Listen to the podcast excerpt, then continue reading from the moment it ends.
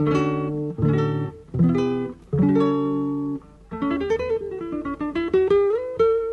Central 3 apresenta o Cinema Nacional em Revista. É o Central Cine Brasil.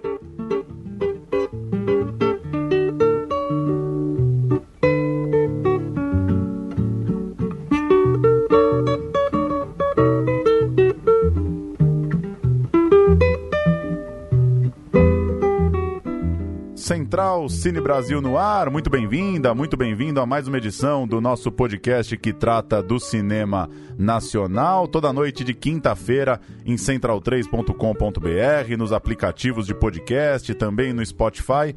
Toda noite de quinta tem um novo Central Cine Brasil, trazendo um papo sobre o cinema nacional contemporâneo. Convidar também você que nos escuta a assinar a nossa newsletter. É só entrar em centralcinebrasil.com, deixar lá o seu e-mail Toda manhã de sexta-feira chega um boletim do cinema nacional com tudo que está rolando nas notícias, nas estreias, nas mostras e festivais, na repercussão do cinema brasileiro na imprensa, seja aqui ou seja lá fora, e, enfim, as últimas discussões de quem faz cinema na atualidade aqui no Brasil. Eu sou Paulo Júnior, tenho mais uma vez a companhia aqui nos estúdios em São Paulo de Pedro Botton. Tudo bem, Pedro? Tudo bem, Paulo. É sempre um prazer estar aqui com vocês. E hoje o nosso entrevistado já com a gente por telefone é o Otávio Escobar, ele é diretor de Jorginho Guinle, Só se vive uma vez, uma cinebiografia do Jorginho Guinle, esse icônico, esse ímpar personagem da boemia carioca, que chegou ao cinema, está entrando na terceira semana em cartaz, mais uma cinebiografia para o nosso cinema nacional contemporâneo. Tudo bem, Otávio? Queria que você começasse falando é, onde você se meteu para contar a história do Jorginho Guinle, da onde é que veio essa ideia? Boa tarde. Olá, pessoal, boa tarde. Tudo bem? Muito obrigado por me receber aqui. Um grande prazer. História do Jorge Guinle. A história do Jorge Guinle, ela chegou a mim através dos filhos. Primeiro o Gabriel, depois a Georgiana. Eles me procuraram e eu, quando, quando eu vi a possibilidade de fazer um filme, eu me apaixonei imediatamente pela história do Jorge Guinle, porque ele, ele é um sujeito único. Ele ocupa um espaço no imaginário do homem comum que é que não divide com ninguém. É o cara que nunca trabalhou na vida.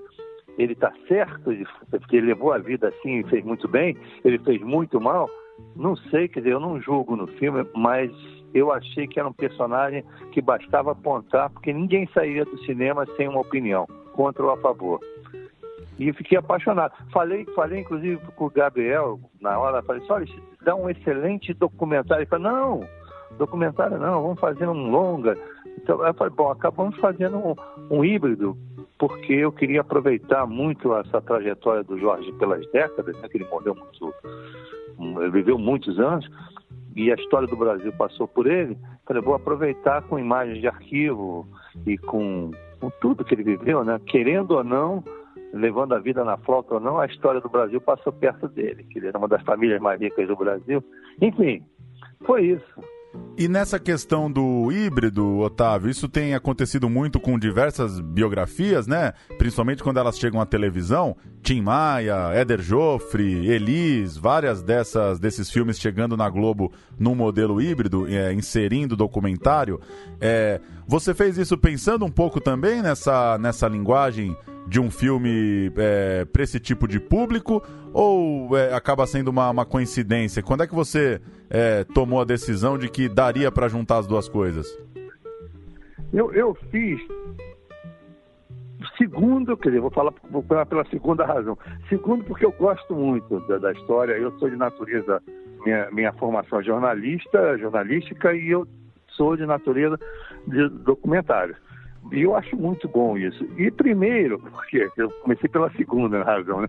A primeira é que remontar uma, uma, uma, as épocas em que o Jorge viveu e com as atrizes e, e com as sócias, isso seria assim, absurdamente caro. E além de caro, o, o, eu acho que desnecessário, não, não seria nem eficiente. Eu precisaria da imagem de arquivo verdadeira porque o, o, um amigo meu, que também é cineasta, grande cineasta, o Walter Lima Júnior, ele viu a primeira promo que eu fiz para levantar recursos, enfim. Aí ele olhou e falou assim, nossa, que beleza. Aonde você, aonde você vai arranjar uma mulher para fazer o papel da Ava Gardner tão bonita? Eu falei, ferrou, não vou. não vou. Eu acho, que, eu acho que o arquivo é fundamental, é verdade. Falei, nenhuma mulher mais bonita que a Ava Gardner. Pô, é ah, enfim, foi isso. Ô, Otávio, aqui é o Pedro. É um prazer conversar com você. E é o documentário, o documentário não, na ficção, você fez esse híbrido, é, sempre trata essa questão do respeito com o personagem, né? De como você vai abordar a história deles, vai trazer o, os lados mais é, menos aceitos socialmente, os lados mais ilícitos, digamos assim. É, queria falar que você contasse um pouco como que foi essa abordagem com o personagem, se teve uma pressão da família, como que você lidou com isso? Olha, a família, a família me deu total liberdade para criar da maneira que eu quisesse. Eu não sofri nenhuma pressão. Eu, eu na verdade, convidei eles para participar sem que eles vissem o, o documentário ou o caminho que eu ia seguir. Agora, eles percebiam de cara que eu tinha é, é, o Jorge Guine com bons olhos. Eu não queria julgá-lo. Eu quis, na verdade, desde o começo, quando conversávamos sobre isso, eu, eu achava que era uma boa oportunidade usar o Jorge Guine como um veículo para atravessar as mudanças que ocorreram na nossa história. E que essa que esse fosse um, um subtexto que estivesse presente na história do, do Jorge Guine. Perceber que desde a República do, do, República Velha, do café, que a família dele era concessionária do Porto de Santos, que se falasse por um deles assim, olha meu filho, um dia seu dinheiro vai acabar. Eu não acredito, porque era tanto dinheiro, era tanta riqueza. E dali, esse, desse, dessa realidade, a, a sociedade brasileira vai atravessando diversas fases até o começo do século XXI, quando ele morre. Então eu achei que era uma bela oportunidade e eu vi o Jorge Guine como um veículo. Nesse ponto eu convidei a família para participar. Na verdade foi um convite meu, eu que fiz esse convite para eles, porque eu para fazer a história do Jorge Guilherme, eu conversei longamente com o Gabriel, longamente com a Maria Helena, longamente com a, com a Georgiana.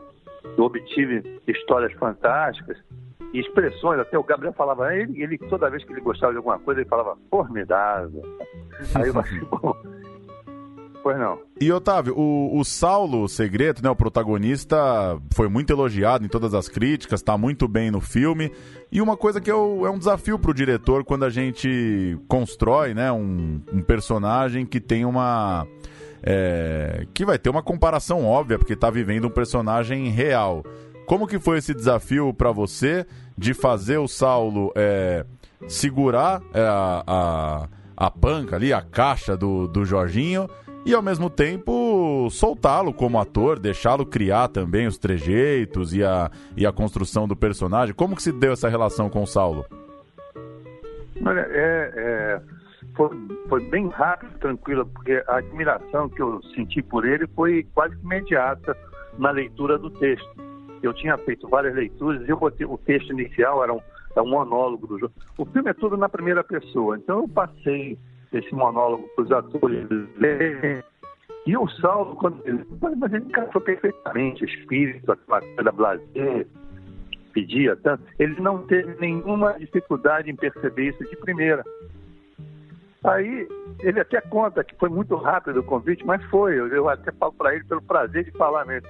Se eu tivesse dois anos para escolher o Jorge Guilherme, eu teria levado os mesmos dois minutos que eu levei para dizer que o Saulo era o cara.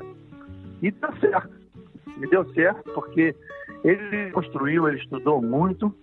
E no set eu, eu mesmo me encantava quando eu via a semelhança que ele conseguia produzir nos gestos, no, no pequeno, no breve sorriso econômico, enfim, na maneira blazer de falar. Ele, isso vinha quase que naturalmente pelo trabalho que ele fez, né? Foi um ô, prazer. Ô, Otávio, e você mora aí no Rio, né? É, é, jornalista, acompanha aí a cena carioca. Aí esse mundo do Jorginho Guinle, é, eu digo o, a parte que o filme mostra ali, a parte, o filme mostra boa, uma grande parte, assim, mas aquela parte mais do, do luxo, do, do, do glamour. Ainda existe isso aí no Rio? A gente tem um novo Jorginho Guinle no Rio é, sendo existindo ou isso ficou no passado? Hoje em dia as coisas são diferentes. Que, que, que você, como você acha isso? Olha, eu, eu posso responder. na verdade, eu não saberia dizer. Se tem um outro Jorginho Guinle, ele ele está ele, ele tá muito escondido. Mas, mas uh, o que eu quis mostrar, na verdade, foi a mudança que ocorreu na, na, na, na nossa, nas nossas vidas no Brasil, no caso do Rio de Janeiro, pela própria tentativa do Jorge Guinle de, de, de, recuperar um estilo de vida que ele, que ele já ele conheceu, o único que ele jamais conheceu, e ao não conseguir mostrar essa mudança, que já não existe mais no Rio de Janeiro esse estilo de vida. Pelo menos não como, como aquela uma elite dos anos 50, dos anos 40. Se tem outra, eu não conheço. Agora, o que eu acho mais fascinante na, na, em poder contar a história do Guilherme foi poder também entrar nos salões, nos cenários que nós entramos para fazer o filme. O Palácio Laranjeiras, por exemplo, que foi o tio dele, hoje é um, a, uma das alas é a, é a, casa do governador, a casa oficial do governador do estado do Rio de Janeiro. Mas o restante do palácio está em estado de perfeita conservação e pode ser visitado. No entanto, o, o Carioca conhece pouco. O Eduardo Guilherme, o tio dele, vendeu aquilo para o Dutra em 1947, porteira fechada. E ficou sendo usado como um lugar para receber visitantes estrangeiros e até virar a casa do governador. Resultado, pelo menos 70% de todo aquele luxo, aquele esplendor, está lá intacto. Só apontei a câmera e, e vinha coisas lindas. O outro lugar lindo é o Copacabana Palace, que também está mantido em estado ótimo, foi um cenário absolutamente generoso para a Câmara. Enfim. E, e para terminar, eu como sua pergunta sobre o carioca, eu sou um sujeito de, que vem da classe média.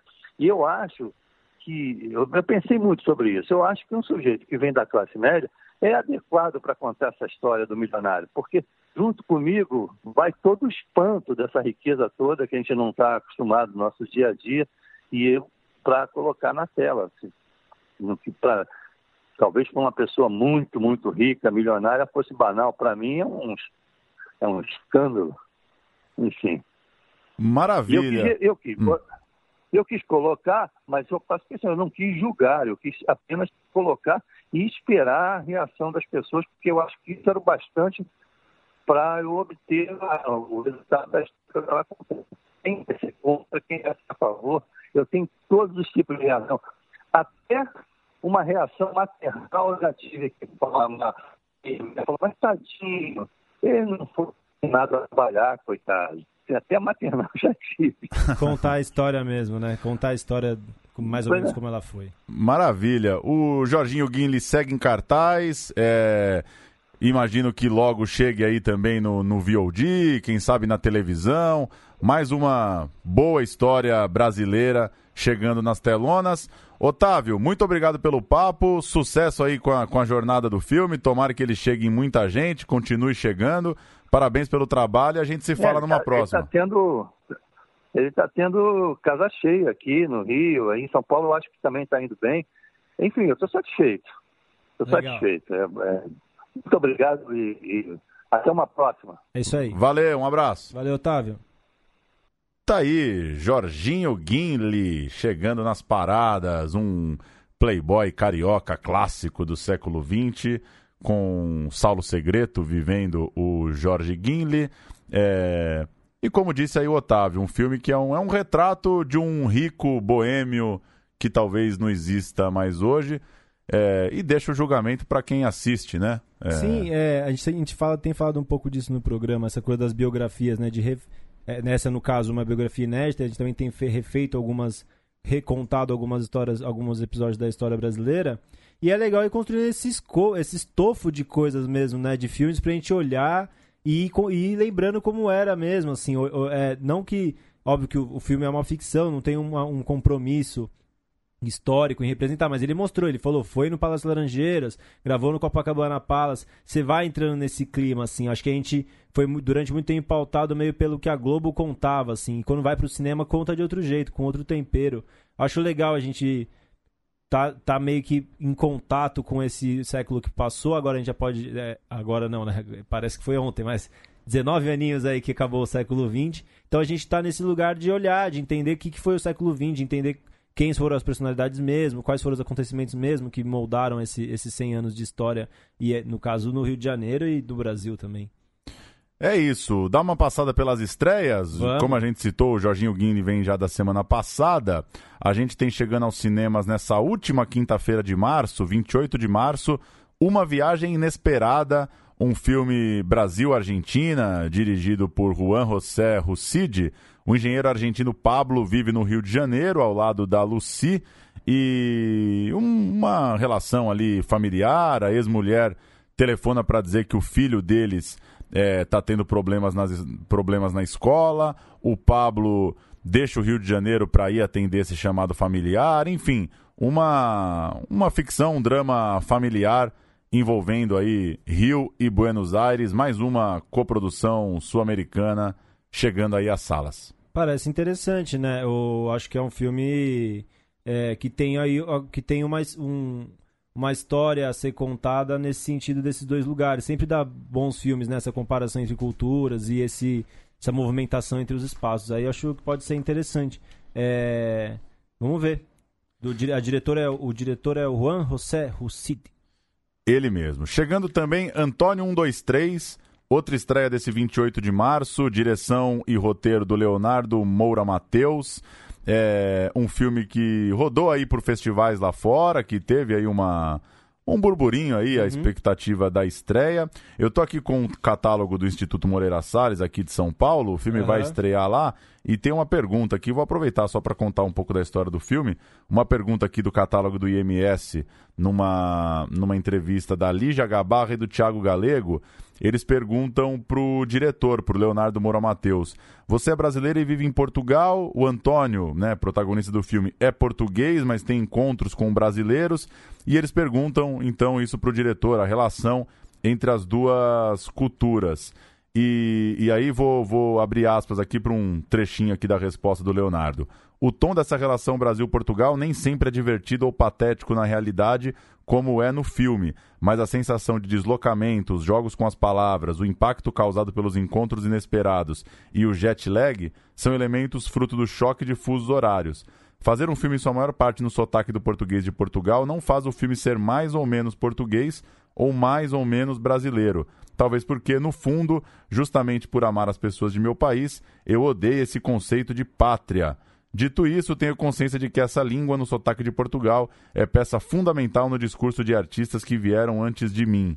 Então é uma. Tem uma pira aí do Leonardo em pensar né, a relação Brasil-Portugal, seja cultural, seja humana mesmo, né, da- atravessando aí as famílias e seja até na língua, né, chegando até na língua. É, aquele filme que a gente gosta bastante aqui na Central Cidade Onde Envelheço também trata dessa coisa, né, do, da, das, daquela, duas portuguesas que estão morando no Brasil. E agora é, é, a gente tem que é, cada vez mais pensar como a língua nos une, né? É, Essa recente tragédia em Moçambique, assim, hoje que vem algumas notícias é, bem sensibilizado com isso, assim, uma catástrofe mesmo. E eles falam nossa língua, né? Então é, a gente é um país que fica falando, ah, Brasil, o problema do Brasil é que só a gente fala português. É mentira. Se fala português no mundo todo, a gente tem que se aproximar dessas pessoas e, e- e disseminar a cultura e conversar e, e- e interagir com, essa, com essas culturas que tem muito a ver, tem muita coisa em comum. Falamos de uma viagem inesperada, Isso. Brasil-Argentina, Antônio Só- 123 Brasil-Portugal. Sobre o. Antônio 23, desculpa. É, baita pôster, hein? Destacamos É, na newsletter. Vamos descatar, desta- destacamos na newsletter semana passada. Tem uma linguagem, é, uma programação Bonito. visual bonita aí. Gostei. Parabéns pros caras. Outro Brasil e Argentina chegando, coincidência aí, Happy Hour, Sim. Verdades e Consequências, uma comédia. É, a trama vai até lembrar um pouco a que eu acabei de contar. No Happy Hour, Horácio é um argentino que mora no Brasil há 15 anos com a esposa dele, a Vera, e é, acontece um acidente, ele se torna ali um herói instantâneo e acaba, é, diante de, de todo esse cenário, ele propõe um relacionamento aberto Sim. a esposa. E aí a Vera começa a pensar na separação, o Horácio tá lidando com a fama diante desse, desse acidente que, que o tornou um herói. É, e o filme se dá basicamente nesse dilema do casal. A, a direção é do Eduardo Albergaria e o elenco tem a Letícia Sabatella, né? Como, Aham. como não poderia deixar de ser. Coproduções sempre tem uma, uma participação forte brasileira.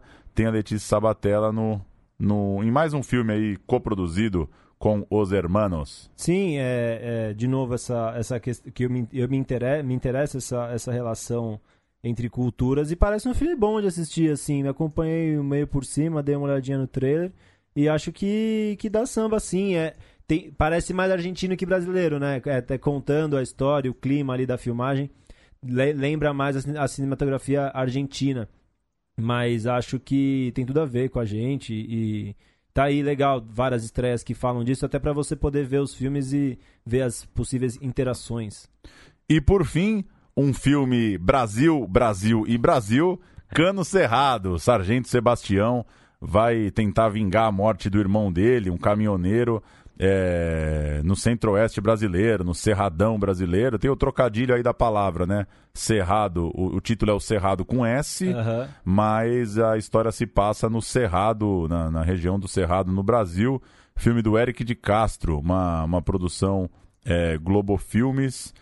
Tem um, um- uma cara ali, um, um pôster, né? uma linguagem bem de filme policial. Uhum. É, um elenco é, de, de primeira linha ali, né? Tem o, o Milen Cortaz, tem o Jonathan, tem uma turma é, presente ali no cinema brasileiro. Vamos ver. Cano Vamos ver. Cerrado. Miriam Cortaz, o, o Leandro Hassum do não humor, né? Ele também até que ele faz um pouco de humor, né? Mas ele tá bastante presente, é um batalhador do cinema nacional. Parabéns ao Miriam Cortaz. Só golaço.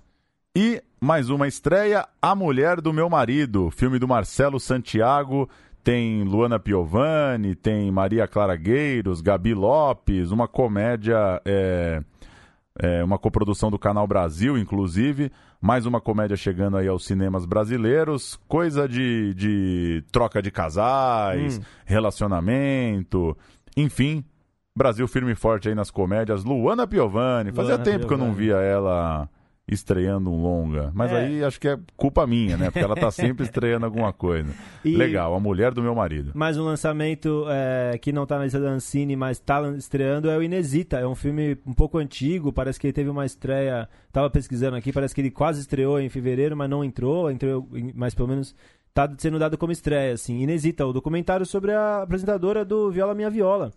Apresentou durante Inesita Barroso, apresentou durante mais de 30 anos esse programa e é um dos grandes expoentes da música popular brasileira. Ela, a produção é da própria TV Cultura, uma, um doc que eu imagino tem uma linguagem mais de TV, não assisti, mas legal, né? Grande, Legal. grande personagem aí da, da comunicação e da Sim- música no sim, Brasil. e legal estrear, tá, tá estreando no cinema, dá a chance das pessoas verem na telona ali e se encantarem com o cinema, como sempre é encantador. É, registrar aqui o, o- Só mais uma aqui? Manda. Não é estreia brasileira, mas tem brasileiro. O tradutor tá estreando também Ah, com o sim, Rodrigo o Santoro. tradutor. Santorão. Santorão, que teve esse, esse episódio legal, né? Ele foi na SPCine lançar o filme, conversou lá com as crianças, parece que legal essa... Esse é um cara bom, né? Esse é um cara bom demais. Mais uma estreia É. do Rodrigo Santoro. é o filme gringo, mas tá- tem lá nosso, nossa digital verde e amarela. Falando em estreias, o Cine Hollywood 2 vai chegar logo logo em todo o Brasil. Ele tá nessa primeira semana teve um lançamento Nordeste e Brasília. E, e vale o registro porque, mais uma vez, é uma produção do Alder Gomes lá no Ceará, o, o diretor cearense, a produção, no caso, é, no Nordeste, em Brasília, né? O primeiro filme ele tinha estreado só no Ceará, a estratégia para o Cine Hollywood 2 é de estreia, foi de estrear Nordeste e Brasília. E o Alder vem publicando aqui na página dele no Facebook os números, né? Ele postou é, quarta-feira à noite. É, isso, quarta-feira à noite, o encerramento ali da primeira semana, né? A- o Cine Hollywood 2 passou a Capitã Marvel em números de salas pelo crescimento por demanda, que é uma coisa que acontece, né? Tem tanta fila que começou a aumentar as salas, não por um pedido da produção, pela própria demanda. Fechou a própria- primeira próprio semana. distribuidor, o próprio programador dos- da sala fala, peraí, tem sala vazia passando essa loira aqui de Colan e Vamos um- pôr o filme dos caras. querendo ver o, o, o Hollywood, lá, o- a chibata sideral. A Chibata Sideral. Fechou a primeira semana com uma média impressionante de 1.551 ingressos por sala. É muita coisa. É, segundo aqui os números do Alder, é o dobro do que vem fazendo Capitã Marvel.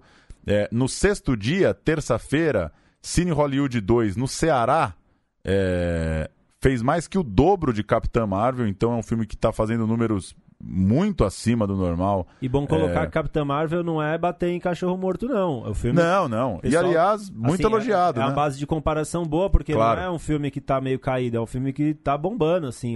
Total. É, a crítica é boa, né? Diz que tem uma coisa ali, né? Eu, eu, eu sempre torço, torço o nariz para essas para filme de bonequinho, como diz meu grande amigo Rafael Zanato. Não, Mas... Capitão Marvel é bom. O pessoal fala bem, é. Pessoal fala bem. E, enfim, números do Ceará, mais um case aí do Alder de lançamento local, de boca a boca. É, é o filme, é, são os melhores números para o estado. Ele até publicou aqui um top 20 do Ceará na semana que terminou ontem, quarta-feira, dia 27.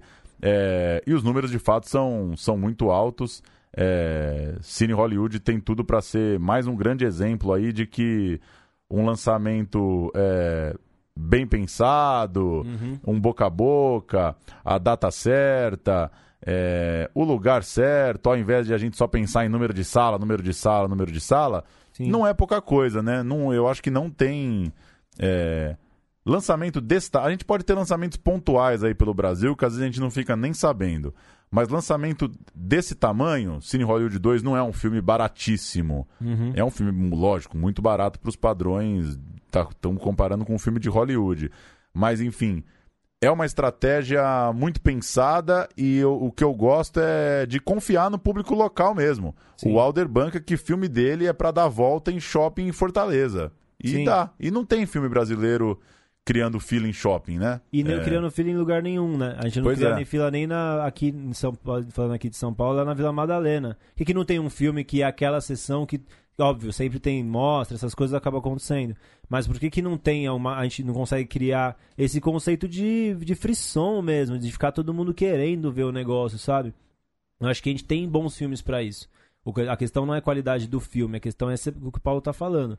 É dessa planejamento, distribuição, como distribuir, como chegar nas pessoas, como causar esse, essa vontade de ver, e as pessoas, as pessoas vão ver sim, porque os filmes são bons. É, para ter uma ideia, Cine Hollywood 2 fez em uma semana 34 mil ingressos só no Ceará.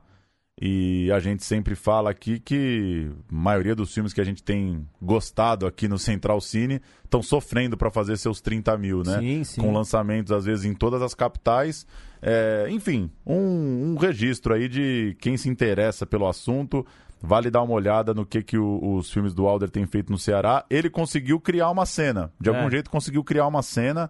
É o Edmilson Filho, que é o, que é o protagonista, é muito conhecido já lá em Fortaleza também. Enfim, criou Sim. um burburinho. É uma notícia boa, assim. É uma notícia que tira, tira o cinema nacional de uma mesmice, é. de comédia de 500 salas e filme cult de 30 salas que a gente fica torcendo para todo mundo assistir para é. ficar mais tempo. É um caminho contrário. Vamos ver se quando chegar em São Paulo, Rio, Salvador, é, Salvador já tá, desculpa, BH, as capitais do sul. Uhum. Vamos ver se o filme é, segue fazendo um barulho aí. Falando em Nordeste, voltando pro filme que a gente já falou, hoje tem uma estreia especial do Antônio 123, lá em Fortaleza, no Cinema do Dragão. Rua Dragão do Mar 81, na praia de Iracema. Bom lugar, hein, o, o, o Dragão do Mar. Já teve lá? Não, nunca tive. Oh, passei um bom pré-carnaval ah, lá é? no Dragão do Oito Mar. da noite começa lá, vai ter bate-papo, enfim, vale, vale colar. Eu achei legal até isso de estratégia mesmo, sabe? Os caras vão fazer a estreia mesmo em Fortaleza. Sair um pouco de bater cabeça aqui em São Paulo, Sim. Rio, e fazer uma estreia numa capital grande também, óbvio que tem uma cultura é, super interessante, é, mas eu acho que é uma, é uma coisa que a gente daqui não costuma ver, assim, achei legal. Registrar o É Tudo Verdade começa na semana que vem, dia 4 de abril, começa o É Tudo Verdade. A gente já passou aqui os filmes, mas vou só repassar a lista dos longas brasileiros na competição. Cine Marrocos, do Ricardo Calil, fala da, do antigo cinema aqui do centro de São Paulo que virou uma ocupação. Dorival Caymmi, Um Homem de Afetos, filme da Daniela Breutmann, tem uma parte de uma entrevista ainda inédita do Caymmi. Estou me guardando para quando o carnaval chegar. Filme do Marcelo Gomes, já passou lá fora. E esse não dá tiro errado, né? Pra variar. Pra filme sobre sobre o filme que é sobre uma, uma operários do, do operários, jeans, né? Não dá ponto sem nó, né? Não dá ponto sem nó. Boa. Nied, do Thiago Tambelli, diretor do Escolas em Luta, já esteve aqui para falar com a gente. Fez um filme sobre a, a pesquisadora, uma grande brasileira aí, a Nied. Rumo, filme sobre o grupo Rumo, do Flávio Frederico e da Mariana Pamplona. Soldado Estrangeiro é um filme do Zé Joffre e do Pedro Rossi sobre brasileiros que acabam servindo tropas em outros países. E Soldados da Borracha é um filme do Volney Oliveira é, sobre essa história pouco contada pro, pro tamanho dela, da, das missões nordestinas rumo à Amazônia para extrair borracha e servir ao armamento americano durante a guerra. É, hoje já são poucos, né? A gente está falando de gente que tinha ali seus 18, 20 anos na Segunda Guerra, então são cada vez menos, né? Sim, são sim. pouquíssimos ainda vivos. Estamos falando de gente que já está aí com seus 100 anos de idade. É, é, é um resgate importante. Ainda tem gente. Quando eu tive lá no Acre, por exemplo, ainda tem gente lá que, que tem os avós, bisavós que foram pro Acre para ser soldado da borracha. Sei. Imagino que ainda é, é possível encontrar um ou outro por lá. E muita imagem de arquivo, né? Uma história que é legal ser contada. Paulo, você que manja, qual que é mais ou menos a proporção de brasileiros e estrangeiros não é tudo verdade? Eles, eles se focam nos brasileiros ou não necessariamente? Difícil a pergunta, hein? Preciso, mas vou checar aqui. O lance é que ele é muito rígido com a seleção brasileira. São sete filmes, né? Sempre são sete. Sempre são sete. Entendi. A competição internacional, um, dois, três, quatro, cinco, seis. ah, 7, 8, 9, 10, 11, 12. A competição internacional de longas está com 12. É, É uma janela aberta para o mundo mesmo, então. O- Total, o- e o É Tudo Verdade virou oficialmente um- uma, uma pré-seleção pro Oscar de melhor documentário, né? Ah, é? Tá com ele essa tá moral. na Ele tá na lista ali. Ah, de- oficialmente. Oficialmente. Ah, não é. Como se o Oscar, na hora de for selecionar o melhor, é, os finalistas de Aham. melhor documentário, ele olha pro que, que Considera. deu Não É Tudo Verdade, assim. Tá ele certo. acaba sendo um dos, dos festivais que são os caminhos, assim. É, um, é, é talvez, de, em termos de prestígio, assim, o maior festival do Brasil, eu acho. Pra um, pra um filme gringo sair com um prêmio. Da hora. É, Parabéns pro Amir Labak aí levando nas costas a, a muito. Nas costas não, né? Eu tenho uma equipe que ajuda ele naturalmente, mas que ele levanta essa bandeira do documentário, faz o festival aí há bastante tempo, é décima 20, 24, 24 edição. quarta edição, 24 aninhos aí de, Pesadíssimo. de muito documentário. Hoje eu assisti a cabine de imprensa do filme de abertura aqui de São Paulo. Mike Wallace está aqui. Filmaço! Filmaço! Os americanos são bons para fazer filme de jornalista. Eles têm. Eu sou jornalista, então é claro que o filme é, mexe muito comigo num sentido de assistir a, a coisas que a minha geração não pegou, né? Tem um pouco da nostalgia da profissão ali, que é uma coisa meio romantizada, né? Mas enfim. É, o Mike Wallace basicamente é um cara que, por 50 anos no ar, ele foi conhecido como o grande, o entrevistador mais duro que tinha. Ele mudou completamente a forma de se fazer entrevista na televisão, porque ele criou ali um. Ele criou um tete a tete em que ele, ele era desagradável mesmo. Aham. Ele era pesado. Ele, por exemplo, chegava pro cara e falava: Ó, eu li aqui que o senador falou que você é mentiroso. Por que você é mentiroso? É, o cara, ah, não sei do que ele tá falando. Ah, então você é mentiroso. O cara bom de entrevista. Sei. Basicamente, Tipo Ernesto Varela, só que sério, não? Só que sem, sério. Sem um cara duro, um cara que foi pra cima de forma muito pesada do, do jornalismo investigativo. Ele ficou muito famoso porque foi processado durante a guerra é, como danos morais por matéria que ele fez. Ele conseguiu um grande furo da indústria do cigarro que acabou também não sendo, não indo pro ar porque a empresa temeu um novo processo. Que é que é a história daquele filme do Edward Norton, é essa história, né? O- o- aquele filme O Infiltrado, é isso? É o essa. Informante? O Informante? É Michael Mann, é. Do... Que é isso mesmo. O, é o Alpatino, é ele, é o Mike Wallace. E Eu não sei qual que é o filme agora, eu não, eu não vou ter certeza de afirmar que é a mesma É, história. você me contando, tá me mas parecendo que é mas não, não tenho conhecimento se é, se é a mesma Eu vi história. recentemente você me contando, deve ser, é, que é um repórter que descobre que vai atrás de um, de um, de um trabalhador da indústria, né? do ele vai ele um trabalhador da indústria do cigarro é, acaba é, que, saindo da indústria, enfim, e daí ele quer falar, quer contar que a indústria do cigarro hoje em dia é engraçado a gente pensar, né? O informante, né? O informante, é isso. É, é isso, é o Mike Wallace, né? É isso, é exatamente é isso. isso. Eu só é, não confirmei aqui, é uhum. isso mesmo. É a, é a entrevista do ex-executivo da indústria do tabaco para os 60 Minutos, que é o, que é o programa que o, que o Mike Wallace tocava.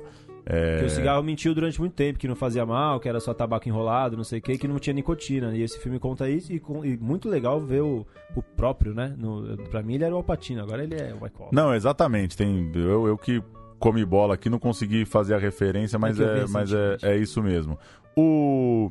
E é isso, o Mike Wallace é uma mistura aí de um cara que revolucionou a forma de se entrevistar, com um cara que também entrou pro show business pesado, fez comercial, fazia merchan, depois meio que se arrependeu dessa onda de ser meio garoto propaganda.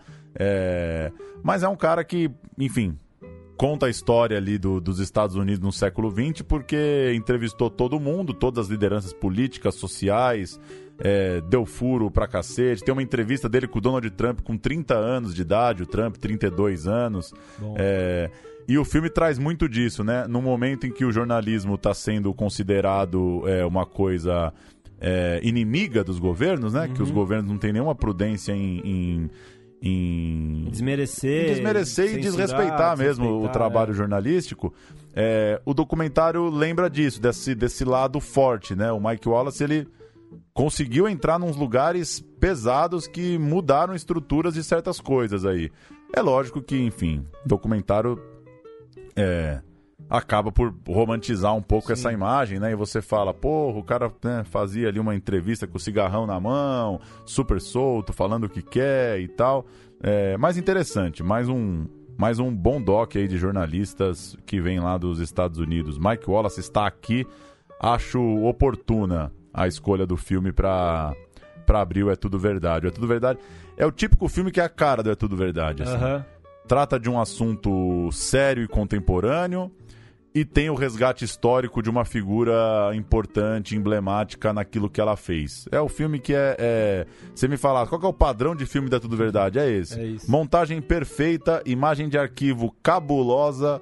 Imagem de arquivo cabulosa, tem tudo, tem tudo, tem tudo.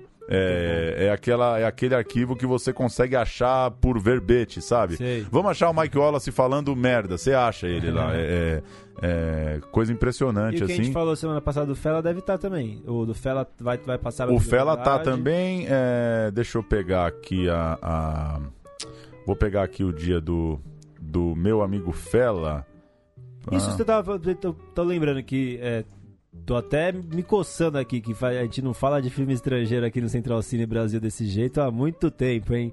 Falar mesmo de filme estrangeiro. Meu amigo Fela, 7 de abril em São Paulo, 12 de abril em São Paulo, 13 de abril no Rio de Janeiro. Tá Competição certo. internacional de longas e médias. O filme é do Joel Zito que é brasileiro, mas é Sim. é uma produção gringa. É, e daí eu tô pensando, o filme brasileiro de jornalismo tem um filme da Ilustrada, né? É, a gente não tava ali para fazer amigos, chama assim, né? Um filme que conta a história da Isso. Ilustrada.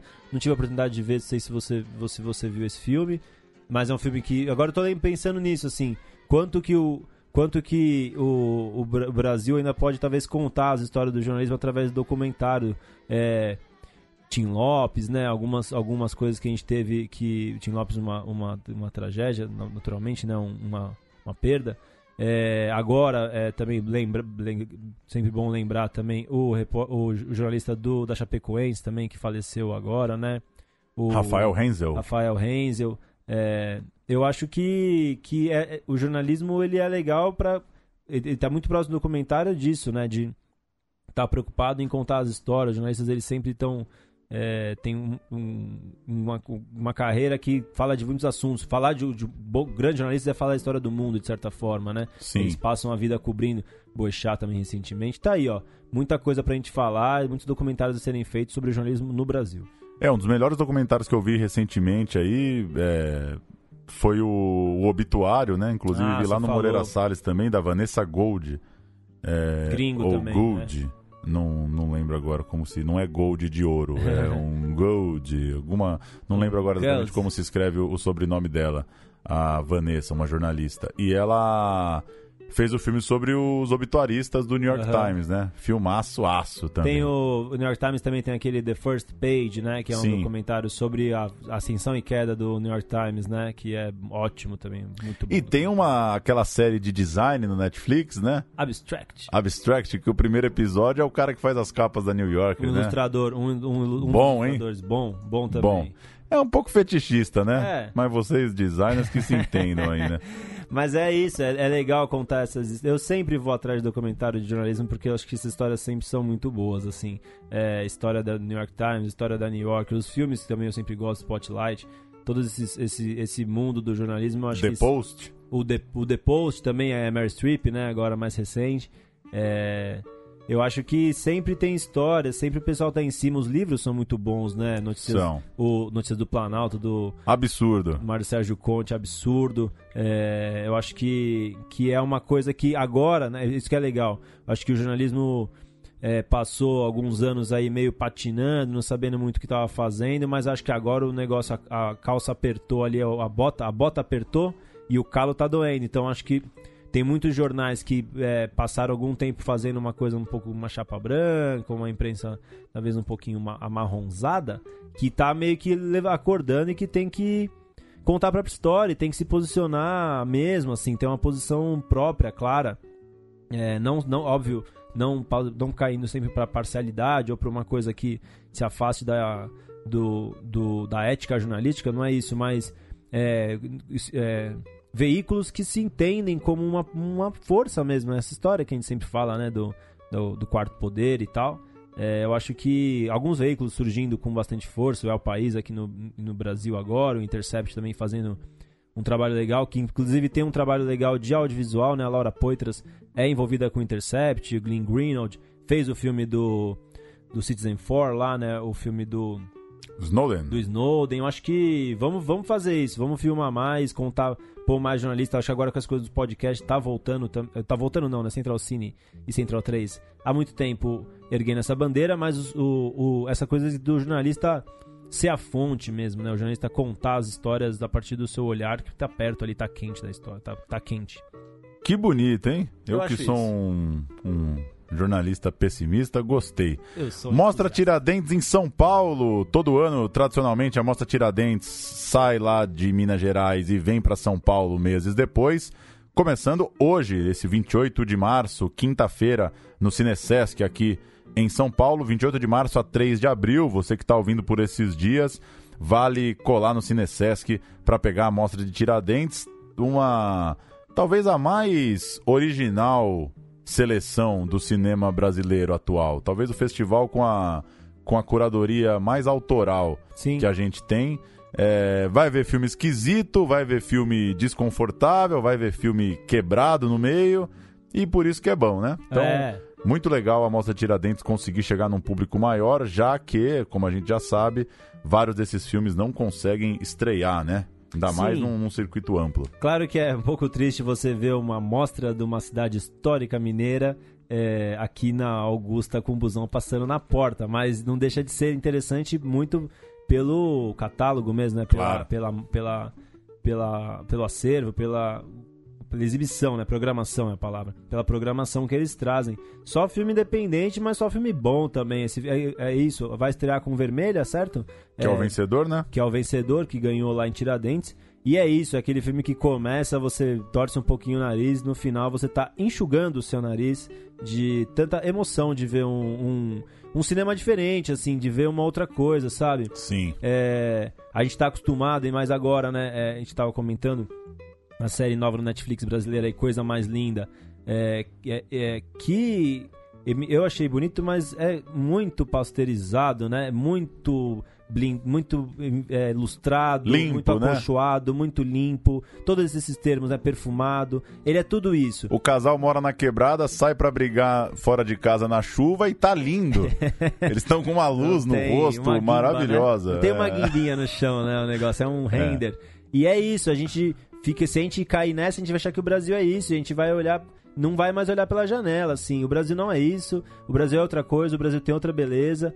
É, e esses filmes, eu acho que trazem essa beleza. Eu tive a oportunidade de ver o Vermelha, acho um filmaço, traz essa estranheza, traz o brasileiro, traz é, não só o brasileiro, né? Traz a realidade, né? Eu acho que a coisa mais linda, nenhum lugar do mundo é daquele jeito. É só comercial mesmo, de novela, que é daquele jeito. É. Que não, assim, não tô desmerecendo, eu acho que pode existir é, o problema é assim, tá no Netflix, então as pessoas vão ver isso e talvez a pessoa vá estabelecer um parâmetro, ah, produção brasileira pode ser isso. Ela pode mesmo, mas ela tem que ser isso. Talvez essa é a pergunta. Ela, ela tem que ser esse tipo de, de estética ou ela pode ser outra estética que abra outras discussões, enfim.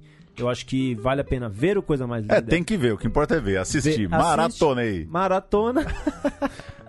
Maratona Coisa Mais Linda, elabora seu julgamento crítico e depois vai no Cine Sesc ver os filmes brasileiros raiz. Pra gente fechar, registrar aqui o luto pelo Domingos de Oliveira, um dos grandes aí da dramaturgia, do cinema, do teatro no Brasil. Lá na nossa newsletter, o Bruno Graziano indicou Sete motivos para assistir Separações, segundo o, o, o, filme escolhido aí do Graziano, o favorito dele. É, então, você que nos ouve e ainda não assinou, se inscreva, se inscreva lá em centralcinebrasil.com toda sexta de manhã. Dicas, notícias, informes, comentários sobre o cinema nacional e nessa semana trazendo aí comentários sobre Separações, uma das tantas fitas e trabalhos do Domingos de Oliveira, que morreu no último final de semana. Tá certo. Eu acompanho pouco. É, é sempre. É, a, a, a, morte é triste, mas ela eterniza, né? Então é sempre uma oportunidade da gente tirar né, a, a preguiça, do, afastar a preguiça e encarar a obra desse diretor que é um símbolo, que é um, um, um dos nossos gigantes, assim. Eu assisti Todas as Mulheres do Mundo, é dele, né? O Paulo José, é dele. Eu acho que eu só assisti esse e gostei. Bom o filme, divertido. É bom. é bom. Central Cine Brasil fica por aqui. A gente chega no seu celular, vibrando no seu bolso, feito uma praga, toda noite de quinta-feira. A newsletter toda manhã de sexta-feira. Até semana que vem. Valeu, Pedro. Valeu, Paulo. É um prazer estar aqui, fazer parte desse programa. E valeu, galera. Tamo junto. Até semana que vem. Tchau.